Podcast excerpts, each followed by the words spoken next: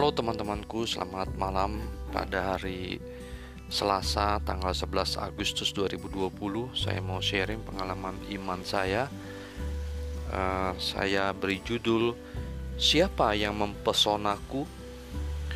Tuhan Yesus Kristuslah yang mempesona mem, yang mempesonaku Siapa yang mempesonaku? Tuhan Yesus Kristuslah yang mempesonaku saya ambil dari Injil Matius bab 18 ayat 1 sampai dengan 5, ayat 10, ayat 12 sampai dengan 14. Pada waktu itu datanglah murid-murid itu kepada Yesus dan bertanya, "Siapakah yang terbesar dalam kerajaan sorga?" Maka Yesus memanggil seorang anak kecil dan menempatkannya di tengah-tengah mereka, lalu berkata, "Aku berkata kepadamu, Sesungguhnya, jika kamu tidak bertobat dan menjadi seperti anak kecil ini, kamu tidak akan masuk ke dalam kerajaan sorga. Sedangkan barang siapa merendahkan diri dan menjadi seperti anak kecil ini, dialah yang terbesar dalam kerajaan sorga. Dan barang siapa menyambut seorang anak seperti ini di dalam namaku, ia menyambut aku Ingatlah, jangan menganggap rendah seorang dari anak-anak kecil ini, karena aku berkata kepadamu, ada malaikat mereka di sorga yang selalu memandang wajah Bapakku yang di sorga. Bagaimana pendapatmu jika seorang mempunyai seratus ekor domba dan seekor di antaranya sesat? Tidakkah ia akan meninggalkan yang 99 ekor di pegunungan dan pergi mencari yang sesat itu? Dan aku berkata kepadamu, sesungguhnya jika ia berhasil menemukannya, lebih besar kegembiraannya atas yang seekor itu daripada atas yang ke-99 ekor yang tidak sesat. Demikian juga Bapamu yang di sorga tidak menghendaki supaya seorang pun dari anak-anak ini hilang. Demikianlah Injil Tuhan, terpujilah Kristus.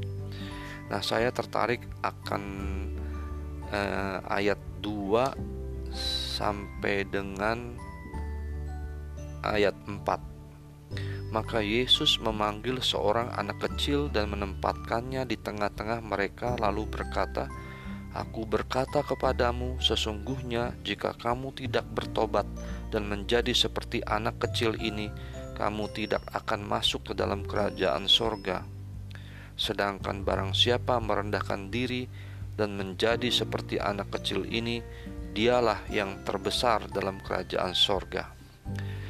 Ya, saya terinspirasi oleh uh, cerita uh, Santa Clara dari Assisi, ya perawan dan juga ada hubungannya nih dengan Santo Franciscus dari Assisi ya pengaku iman. Nah mereka ini adalah contoh uh, seperti anak kecil ini gitu.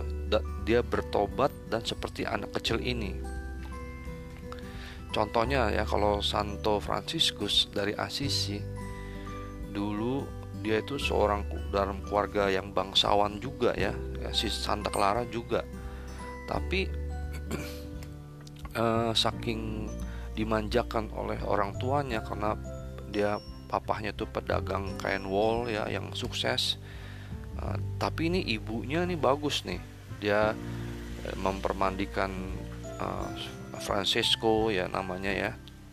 Lalu ya tentu dalam pendidikannya yang baik ya Eh, karena dalam keluarga bangsawan. Jadi uh, sangat hidupnya tuh sangat mewah. Nah Santo Franciscus ini dulu masih kecil masih mudanya itu karena dimanja itu hidup berfoya-foya ya hura-hura senang-senang terus ya. Suatu hari dia uh, ikut dalam apa uh, menjadi prajurit ya uh, perang saudara ya di sana di Asisi sama Perugia dan dia itu uh, dipenjarakan selama satu tahun di dalam penjara itu. Nah, di situ dijelaskan sih uh, apa dia melihat uh, suatu perubahan ya. Jadi ada ada panggilan dari Tuhan Yesus ya.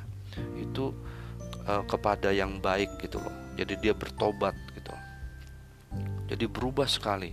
Dia rajin ke gereja, dia membantu orang-orang miskin yang di penjara dia kunjungi. Jadi uh, setelah dia uh, bebas ya, dia bertobat gitu sampai keluarganya juga bingung bu bisa berubah gitu dan dia pergi ke gereja San Damiano dia dengar suara Tuhan Yesus di situ Francisco tolong ini uh, rumahku gerejaku ini sudah rusak. Ya diperbaiki gitu. Dia pikir wah suara Tuhan Yesus nih. Dan dia pikir gereja dalam bentuk gedung ya memang uh, rusak gitu. Dia langsung ambil dia punya papahnya punya pakaian ya yang mahal-mahal. Dia jual lalu uangnya dikumpulin kasih ke pastor San Damiano itu tetapi pastornya menolak ya nah, lalu apa uh, Francisco akhirnya kasih ke orang-orang miskin gitu ya. Papahnya marah sekali ya. Nah di situlah dia mulai uh, bebas ya, tidak terikat akan kekayaan. Ya dia memakai jubah uh, kasar ya, ya coklat ya di situ gembala di Umbria ya. Jadi itu menjadi ciri khas dari Ordo Fransiskan yang dia bentuk. Jadi demikian juga Santa Clara ya. uh, juga sama seperti dia terpesona oleh cara hidup Santo Franciscus. Ini terpesona. Kenapa? Kenapa bisa terpesona? Karena ada Yesus Kristus di situ ya. Bersinar di dalam hati Santo Franciscus ya akhirnya dia uh, mendengarkan dengan tekun uh, khotbahnya Santo Franciscus ya Bahkan dia akhirnya diam-diam meninggalkan istana ayahnya untuk bergabung dengan kelompok Fransiskus. Ya, Fransiskus memasukkan dia ke sebuah biara suster-suster Benediktin di Bastia agar jauh dari pengaruh keluarganya. Ya. Jadi, dan ini menariknya lagi, Santa Clara itu juga memiliki daya pikat tersendiri juga. Ya, tidak seberapa lama Agnes adiknya datang menemui Clara karena tertarik pada cara hidup kakaknya. Ya, Agnes pun akhirnya bergabung dan kelak juga ibunya setelah menjanda. Nah, demikian juga Santo Franciscus nih. Santo Franciscus itu eh, luar biasa juga. Dia itu memikat eh, apa Santa Clara. Bahkan ada anak-anak muda ya, orang-orang muda eh, di sini disebut orang sekitar menyebut dia dengan nama Poverello, lelaki miskin Cara hidupnya yang miskin tetapi selalu gembira dan penuh cinta kepada orang-orang miskin dan sakit menarik minat banyak pemuda. Ya. Banyak di sini pada tahun 1209 ada tiga orang bergabung bersamanya yaitu Bernardus Guantevale seorang pedagang kaya, Petrus Katana seorang pegawai dan Giles seorang yang sederhana dan bijak. Ya.